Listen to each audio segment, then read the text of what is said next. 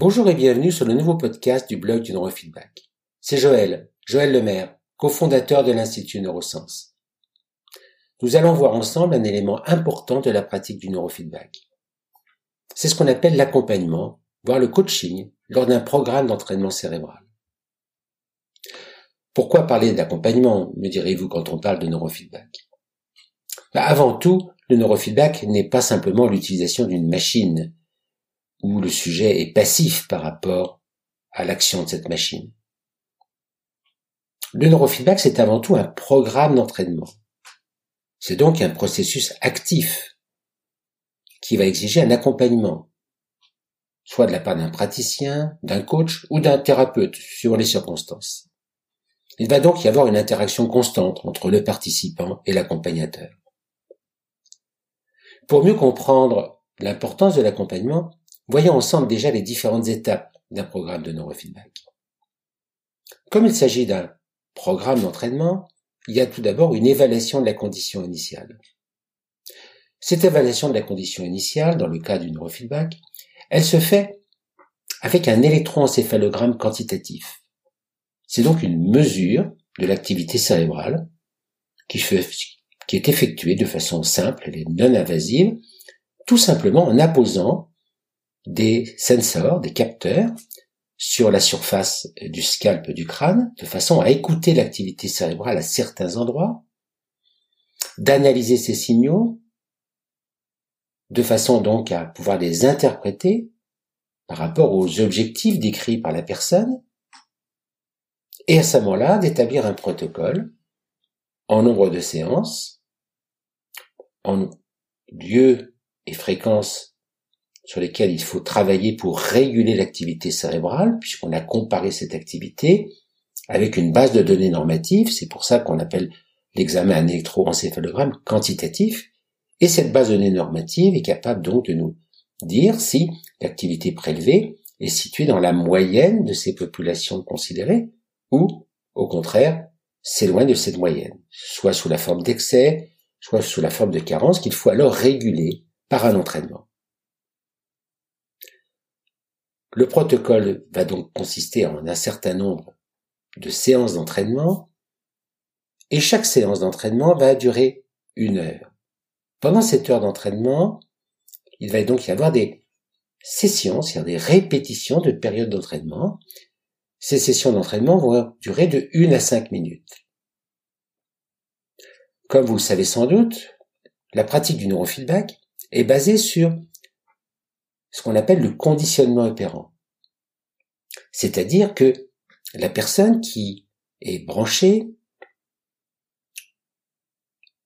et dont on va lire l'activité cérébrale donc en temps réel, à chaque fois que cette activité cérébrale va se faire dans le sens souhaité, eh bien, la musique qu'elle est en train d'écouter, qu'elle aura choisie, ou la vidéo qu'elle est en train de regarder, qu'elle aime, si cette activité désirée est justement dans la bande souhaitée, la vidéo est belle à regarder et la musique est agréable à écouter. C'est donc la récompense. Si par contre, à ce moment-là, l'activité cérébrale s'éloigne de celle que l'on désire, eh bien, bien sûr, la vidéo est bien moins belle à regarder et la musique bien moins agréable à écouter. C'est ce qu'on appelle donc l'absence de récompense. Ce processus, pendant les premières séances, se fait de façon sous-consciente. Il n'y a pas besoin d'être conscient pour répondre à ce type de récompense.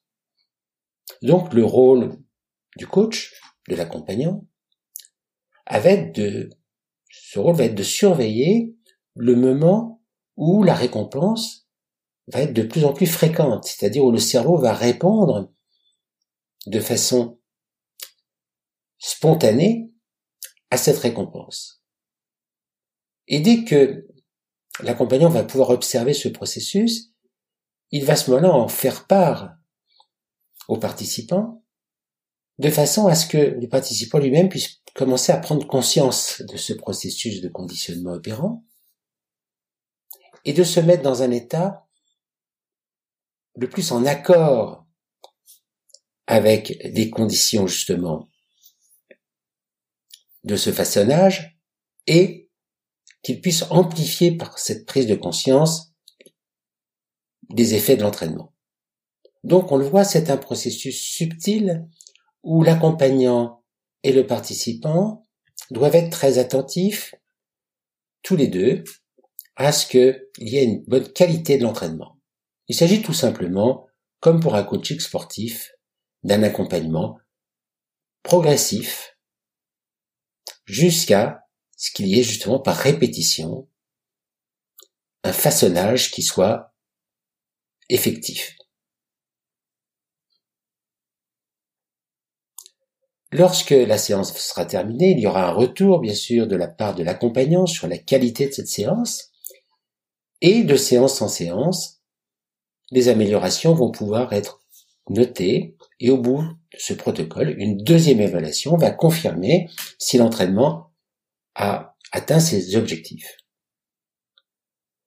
Un programme de neurofeedback qui en général se déroule sur de 20 à 40 séances va pouvoir mesurer la progression de ces résultats et quand l'activité va être suffisamment normalisée, le programme pourra être cessé de façon à faire un suivi à plus long terme, de façon à voir si cette neuroplasticité qui s'est engagée suite à cet entraînement, si cette neuroplasticité perdure et même se consolide ou même augmente après l'entraînement.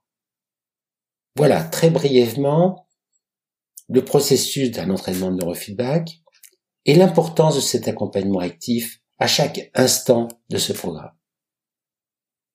J'espère que cette présentation d'accompagnement vous a plu. Si vous voulez en savoir plus, je vous encourage à lire le livre blanc du neurofeedback que vous trouvez sur la barre de droite à télécharger gratuitement, de façon à pouvoir en savoir beaucoup, beaucoup plus sur cette pratique du neurofeedback. Et si vous êtes intéressé par euh, des formations euh, dispensées par l'Institut Neurosciences, vous avez également le programme de nos formations dans cette même barre de droite euh, sur notre blog. Je vous dis à très très bientôt et je vous remercie de votre attention. Au revoir